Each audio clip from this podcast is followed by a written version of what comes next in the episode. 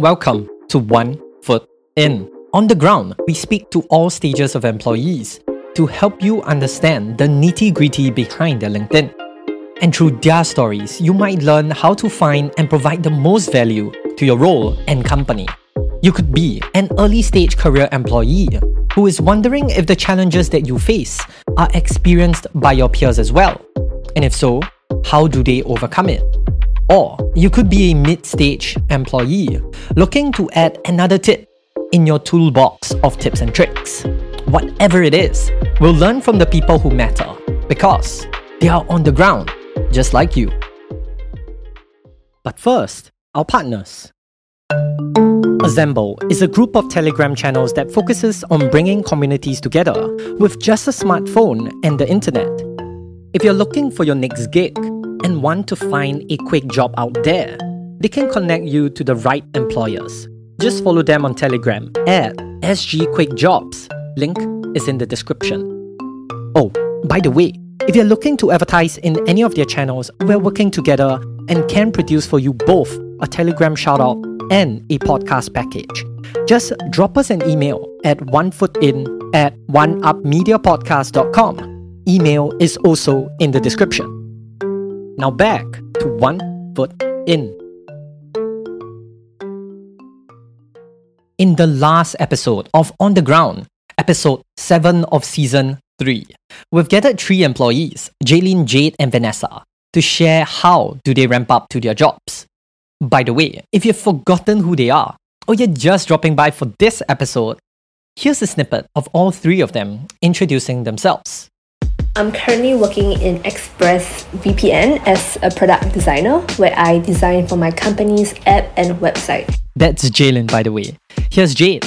Hi, I'm currently an analyst at Google and previously I was at Grab.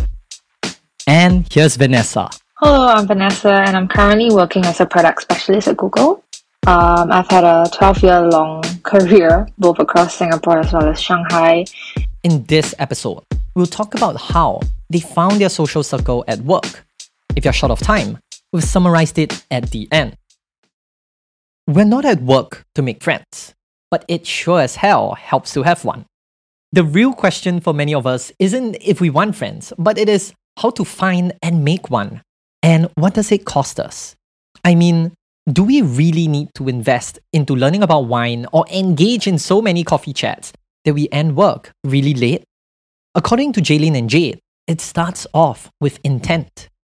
I think naturally when I work with people, like in, instead of just delivering output, I try to also get to know them on a personal level, and usually it goes from there, right? Like when you have a few uh, friends, and then you you grow your support group from there. I, I try to stay genuine, uh, and I have a genuine interest in people to get to know them better or learn from them. I think just be who you are, stay authentic. Don't try too hard and don't try to be someone you're not just to build, you know, social capital. If you are genuine, you attract and meet the right kind of people which will allow you to continuously expand your social circle. Make friends with the intention to get to know others genuinely and not with the sole intention, you know, to gain something out of it. You've probably heard a lot on authenticity and being genuine. So we had to ask the tough question, which was how do you be authentic? For Jaylin, it's about engaging with the community within the company and to make it easy for people to engage back. So my company also communicates um, via Slack, which is like a business communication platform. So sometimes people will post things like you know news articles, um, random jokes, books they like, pictures of their pets, and more. I will always tend to react to this post um, and I give replies just so I could build some sort of presence um, within the company amongst uh, other people and that you know my colleagues they will know that I exist so it also allows you to find out um, who you share common interests with so that you can use that topic as a conversation starter with the person next time and this may sound kind of stalker like, but I always check my colleagues' calendar to see how busy or packed they are if I do intend to kind of like chat them up. For example, if I know they have a lot of meetings or deadlines to meet for that particular day or week, I don't want to be bothering them um, too much with anything that's not important. However, if their calendar is looking pretty clear, I think it's okay to ask them if they'd like to, you know, grab coffee, uh, go to the pantry to kind of like look for some snacks or just hang out for a bit after a meeting we have in common and to just, you know, chat about life in general to get uh, to know them better. But for Jade, it's about the mindset, coming into the conversation with curiosity rather than to gain rapport. So I think it's not really about thinking about okay i need to network but rather i want to make more friends and i want to learn more about other people and uh, learn about their journey like why how how did they end up here um, and what do they want to do next. I think that is a very natural way of approaching it. Usually i have a practice of sending an email first and asking if it was okay to schedule time on their calendar. So it could be something uh, as simple as hi i want to check in on this a problem, is it okay if I schedule 30 minutes with you or something like, hi, this is a problem that I have. This is the approach that I'm doing. What do you think? Let me know if it's easier to chat over 30 minutes. So it, I think people are genuinely nice and there's a collaborative spirit, right? Espe- uh, as long as you are respectful in the way you ask them, I'm sure they will be happy to help. Hi everyone, it's Greg here. Yes, I'm a living person. Sorry to interrupt the episode, but if One Foot In was any help to you, could you quickly give us a 5 star rating on Spotify? We'll add 10 seconds of awkward elevator music while waiting. Thanks so much.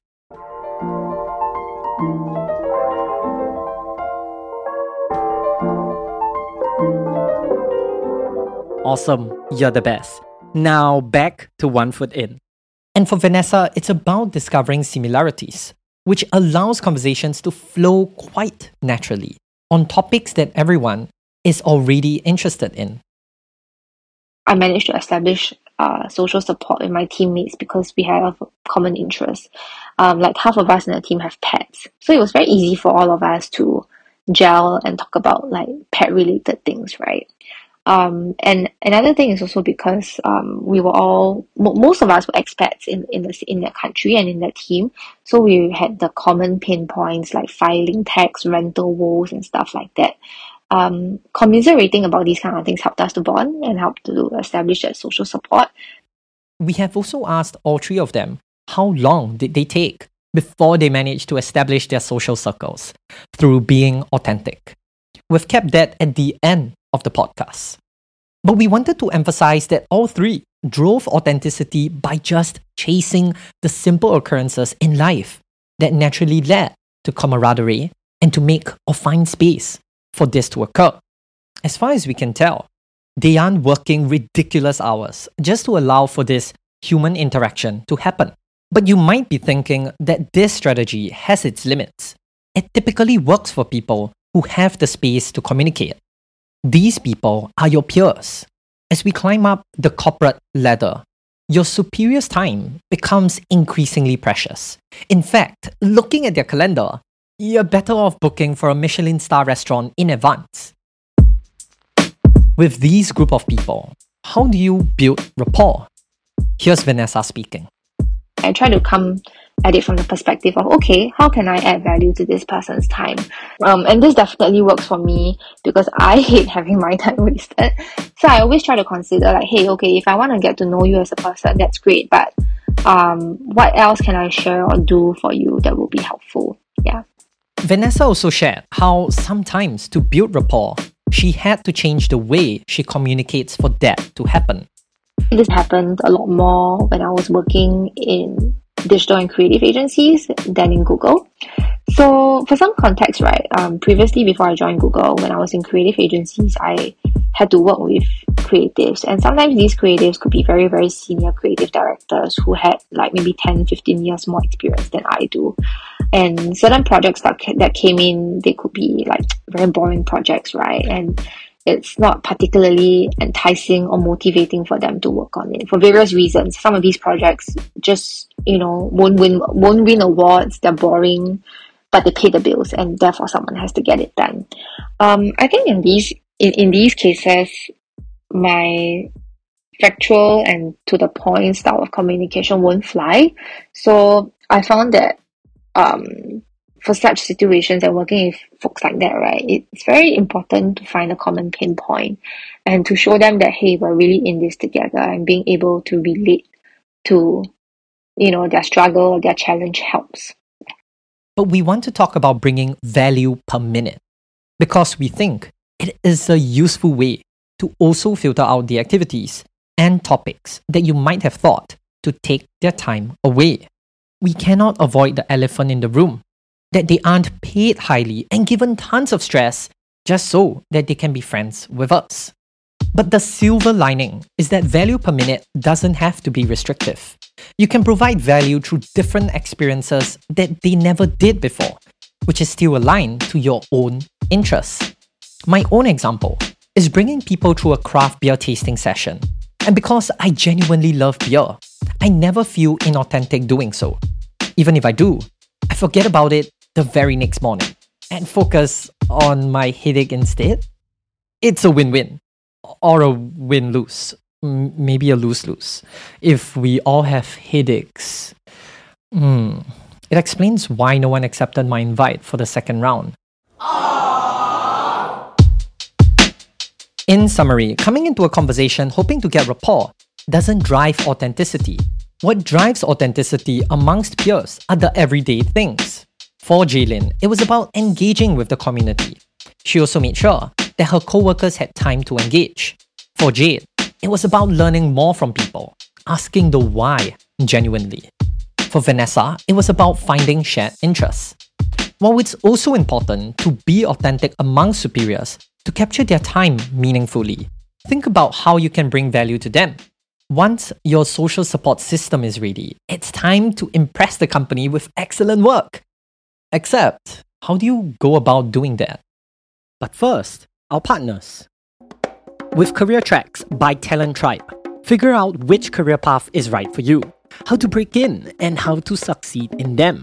Whether you're starting out in your career, trying to get a career switch, or just looking to get better in the career path that you're on, you'll find practical advice, insider tips, and hear industry professionals share their personal career journeys.